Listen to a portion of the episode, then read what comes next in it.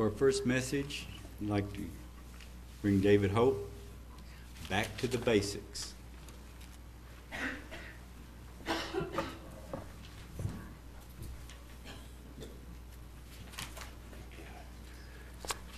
Thank you, Ken. Appreciate it. Good afternoon, everyone. Beautiful September day. Finally, September got here. Running a little late this year, wasn't it? Back to the basics, part one. They, they didn't put part one on there, I guess, because Ron has a part two on his, and we don't have too many parts in here.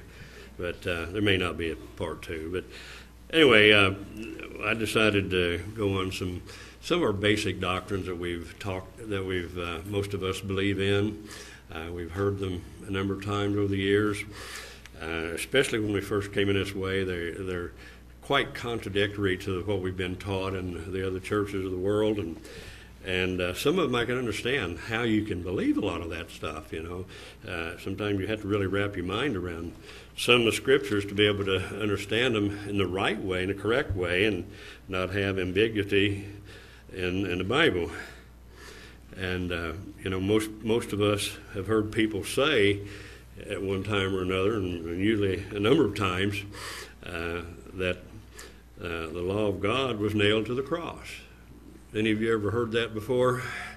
You know, the, that that oh, that's Old Testament. That's nailed to the cross. We hear that a lot of times, and usually they have their uh, what do you call their uh, uh, pet peeves that they go to. They have their uh, famous proof texts. And I know when I first started church years ago, uh, I was young, zealous. Hopefully, I'm still somewhat zealous. But uh, I was working with a young gentleman that was just as zealous as I was, and uh, he was Pentecostal guy, good guy, loved the guy, but uh, you know he had his proof text and I had mine, and he had probably more than I did, but uh, it really didn't make any difference what you said or what he said. We had our mind made up, but. Uh, but like I said a while ago, some of the scriptures, if you're not careful, and especially some of Paul's writings, uh, you say, well, you know, that kind of looks that way, it kind of sounds that way. But we really dig into it and really look and see, do a lot of research. And here's um, but what I want to do today. I want to take one that uh, is pretty common with most churches in the, in the, the country and uh, talk about what it says and what it doesn't say and I won't turn to it right now, but the scripture I'm referring to is Colossians 2:14. In fact, there's a lot of scripture, I mean, a lot of verses even in Colossians itself that you can really get into a discussion with. But um, I want to turn over, first of all, just as a preface, over to 2 Peter, first chapter, and just read something that, like I said, we've, we've heard these things many, many times, and we'll continue to hear them many, many times. I did say Second Peter. I'm in First Peter. Second Peter, the um, first chapter, verse thirteen. Well, I'm in the wrong place. Uh, I think those neurotransmitters and receptors and all that of mine haven't woke up yet. I got up early this morning and I felt pretty good. I slept good last night and I knew I had to put my message together. I had pretty well down what I was going to do.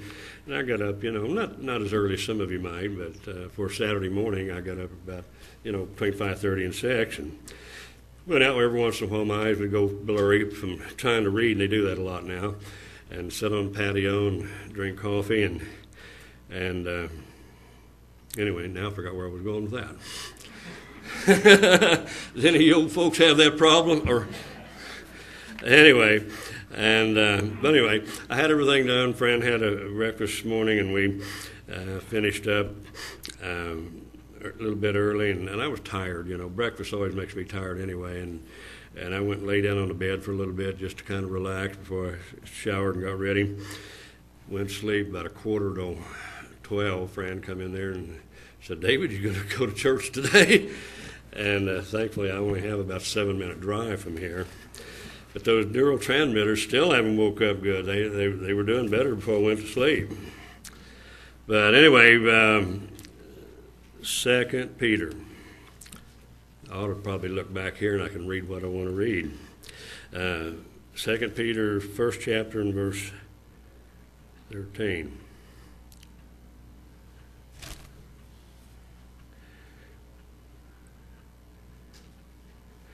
But actually, what I'm going to do, I'm going to read 1 through 13, and this is familiar to you, but 13 is what I want to concentrate on. Simon Peter, a servant and apostle of Jesus Christ, to them that have obtained like precious faith, and that's all of us. Faith with us through the righteousness of God and our Savior Jesus Christ. Grace and peace be multiplied unto you through the knowledge of God and of Jesus Christ, and hopefully we have more knowledge today. According as his divine power has given to us all things that pertain to life and goodness through the knowledge of him that has called us to glory and virtue. Verse 4 whereby are given unto us exceeding and great prom- precious promises, that by these you might be partakers of the divine nature, having escaped the corruption that is in the world through lust. And besides this, giving all diligence, add to your faith virtue, and to virtue knowledge, and to knowledge temperance, and temperance patience, and patience godliness, and to godliness brotherly kindness, and to brotherly kindness charity. And, and in verse 8 he says, For if you do these things, and we hear this and, and we remind ourselves, for if we if these things be in you and abound, they make you that you shall neither be barren nor unfruitful in the knowledge eh, of our Lord Jesus Christ. But he that lacks these things is blind and cannot see afar off, and has forgotten that he was purged from his old sins.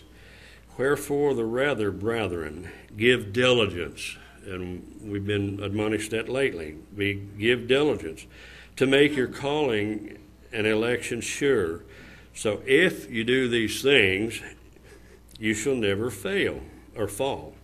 For so an entrance shall be ministered unto uh, to you abundantly into the everlasting kingdom of our Lord Jesus Christ, our Lord and Savior Jesus Christ. Wherefore I will not be negligent, and that's what we're trying to do today, and I'm sure Ron's going to do something like that too. I will not be negligent to always to put you always in remembrance of these things, though you know them and be established in the present truth. So most of us are pretty well grounded, but some things are new to us. Sometimes we've forgotten some of them. And he said, excuse me, verse 13, Yea, I think it necessary, as long as I am in this tabernacle, to stir you up by the putting you in remembrance. So what we're doing today is not any new doctrine, no new anything, but we're just putting ourselves in that. And I know sometimes after a while, if I haven't gone over certain scriptures, I, I have a tendency of forgetting little details here and there. But if you'll go with me now to the to the part that I really want to go, it's uh, uh, this is a particular scripture that, if I haven't already revealed it already, uh, particular scripture that many people uh, try to do away with the law of God, and uh, that scripture is or Colossians two, Colossians two, and, and that's uh, on the bulletin also.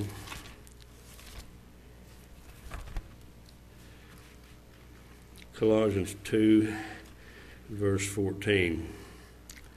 Until I wake up, I better go by notes a little bit and quit trying to ad lib. Colossians 2, verse 14 says this Blotting out the handwriting of ordinances that was against us, which was contrary to us, and took it out of the way, nailing it to the cross. So they say, see, you know, the law of God was nailed to the cross. We don't do that anymore. That's old, old covenant stuff. And that's what many of them will tell you.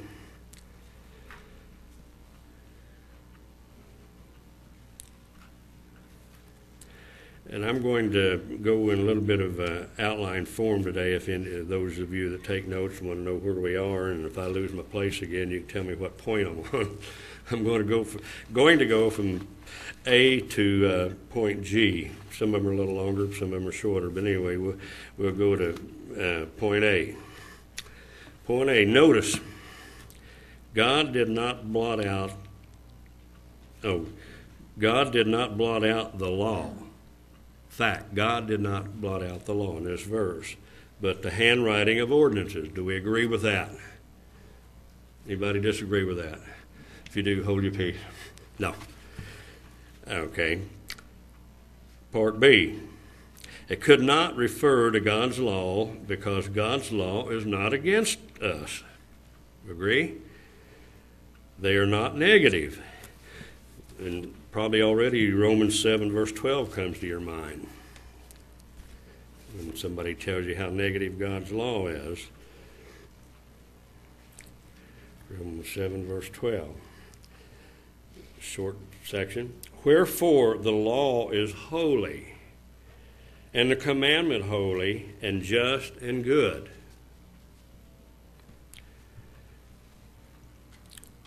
And one of the other verses you'll probably think of, it'll come to your mind, besides a number of others, but one of your main popular ones probably will be Psalms 119, verse 97. Psalms 119, verse 97.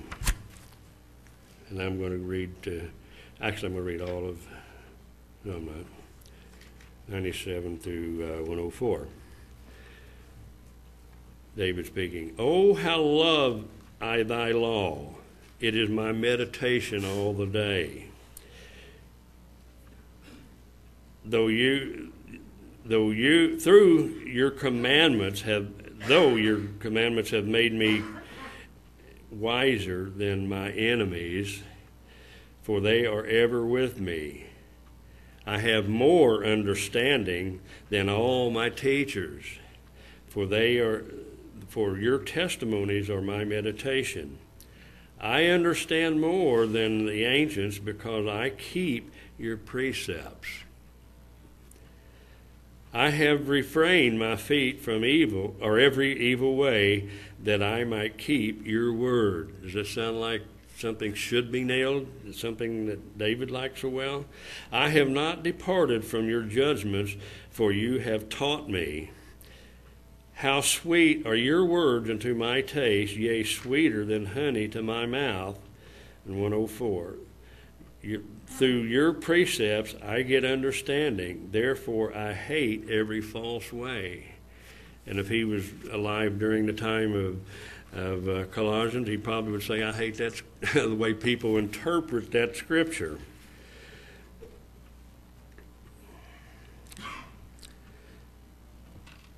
And point C. context explains which ordinance is taken away back in Colossians 2 and verse 8.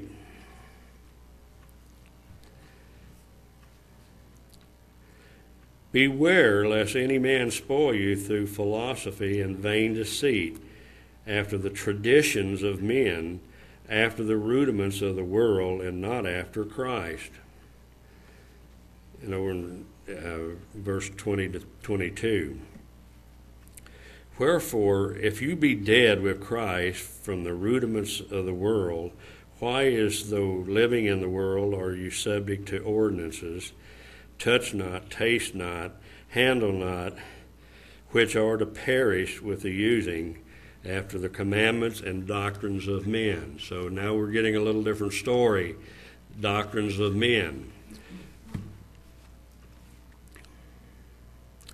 And if you want Part D, now you can divide these up any way you want to. It's just the way I have of putting, keeping track of myself. But D, uh, you look up the word, um, uh, what's word? Handwriting. Most of, do you know what the word handwriting means? Some of you would uh, like to give a little input on that. My wife shakes her head, but she won't do it. Okay, the word handwriting, the Greek word, and you know a lot of people are hung up on Greek numbers rather than what it means. If for the sake of people that want to know the number, it's 5498 in the Greek uh, strong number, and it's um, uh, chirograph, chiro, chirographon. I can't do Greek either, and it's something handwritten, handwritten, a manuscript specifically a legal document or bond, figuratively dogma, from the base of another Greek word, a note of guilt.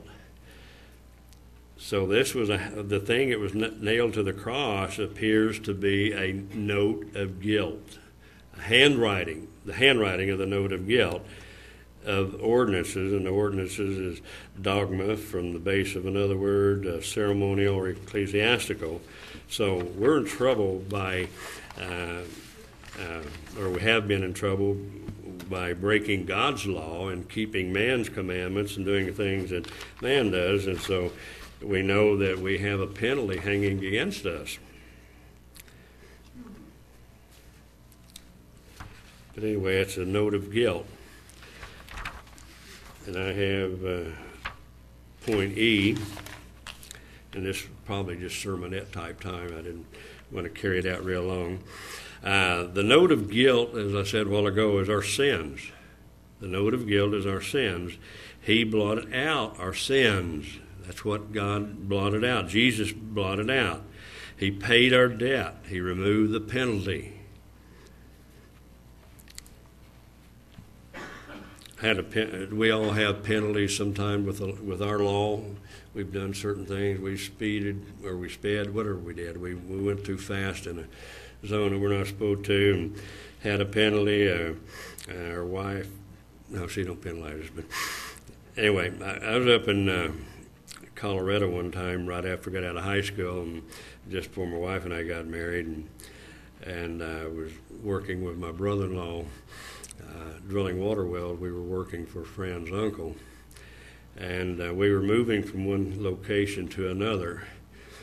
And uh, brother-in-law was driving the water rig, truck, and all that, and I was driving his '55 Chevy with a New Mexico tag on it in Colorado, and and uh, a state trooper come meeting us, and. Uh, I mean, he immediately pulled over. Uh, we were doing speed limit. He saw that and pulled us over.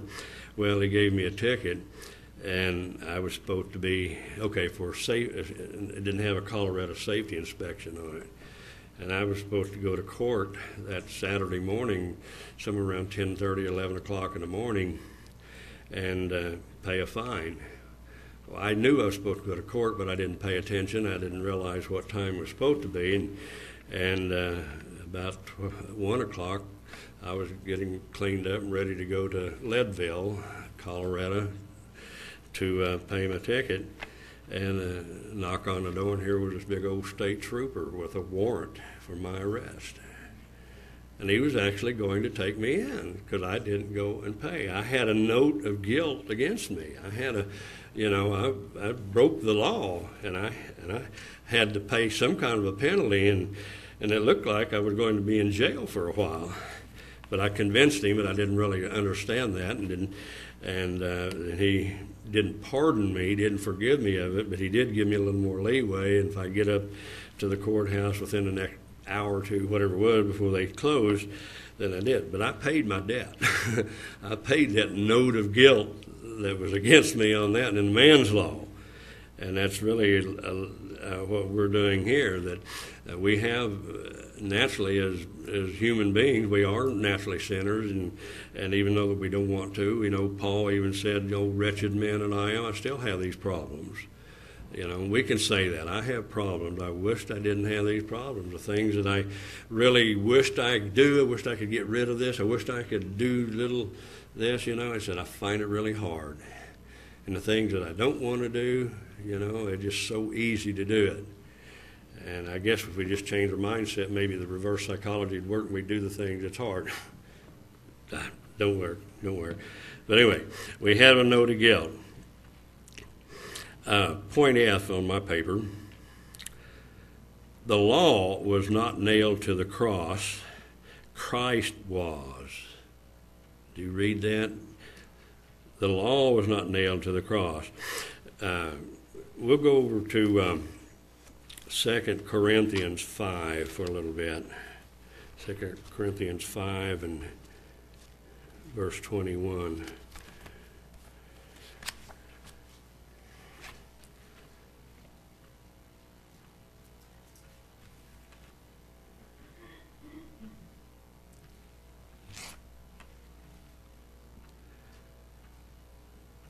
Second Corinthians five twenty one, breaking into the middle of it. For he has made him sin, made him to be sin for us, who knew no sin, that he might be made the righteousness, or yeah, that, that we, I'm sorry, that we might be made righteousness unto God and in Him. Go over to uh, 1 Peter, second chapter.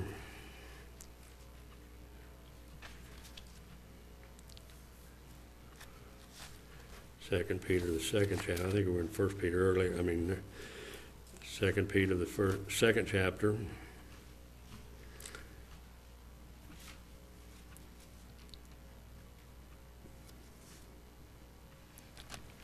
Did I?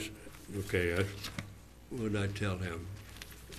First Peter. Supposed to be First Peter. First Peter, the second chapter.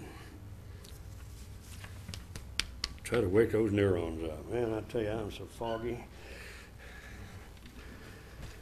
I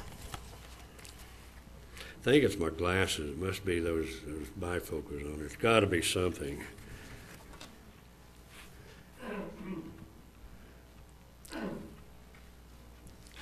First Peter, second chapter, and verse 22, if I can get it.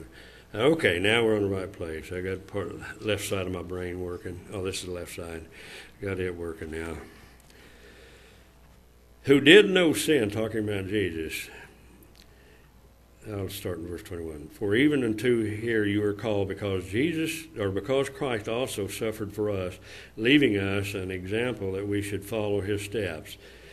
Who did no sin, neither was guile found in him or in his mouth, who, when he was reviled, reviled not again. When he suffered, he threatened not, but committed himself to him that judges righteously, who his own self bare our sins in his own body on the tree, on the cross, on the stake, whatever you want to call it.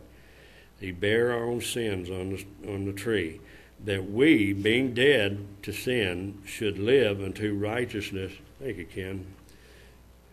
You get some wake up pills for that? Uh, being dead to sin, should live unto righteousness, by who, whose stripes we are healed. So Jesus himself bare our sins, as we said a while ago, and so many scriptures will say those very same things.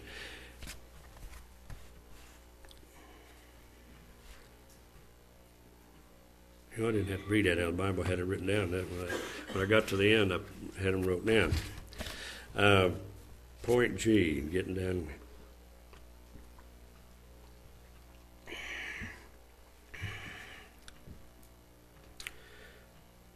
Colossians, back to Colossians two fifteen.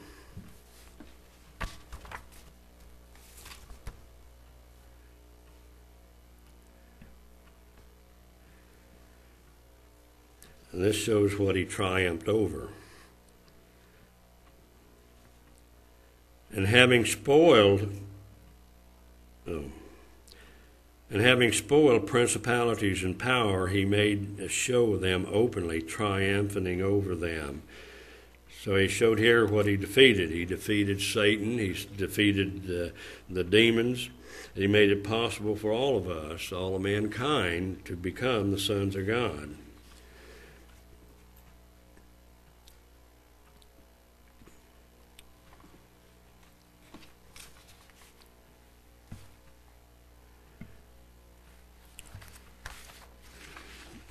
About to run out of scripture. I should have put some fill. No.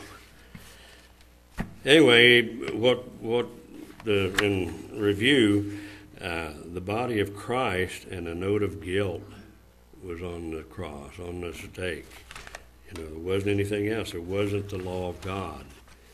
And uh, anyway, that's the only thing that was on the cross.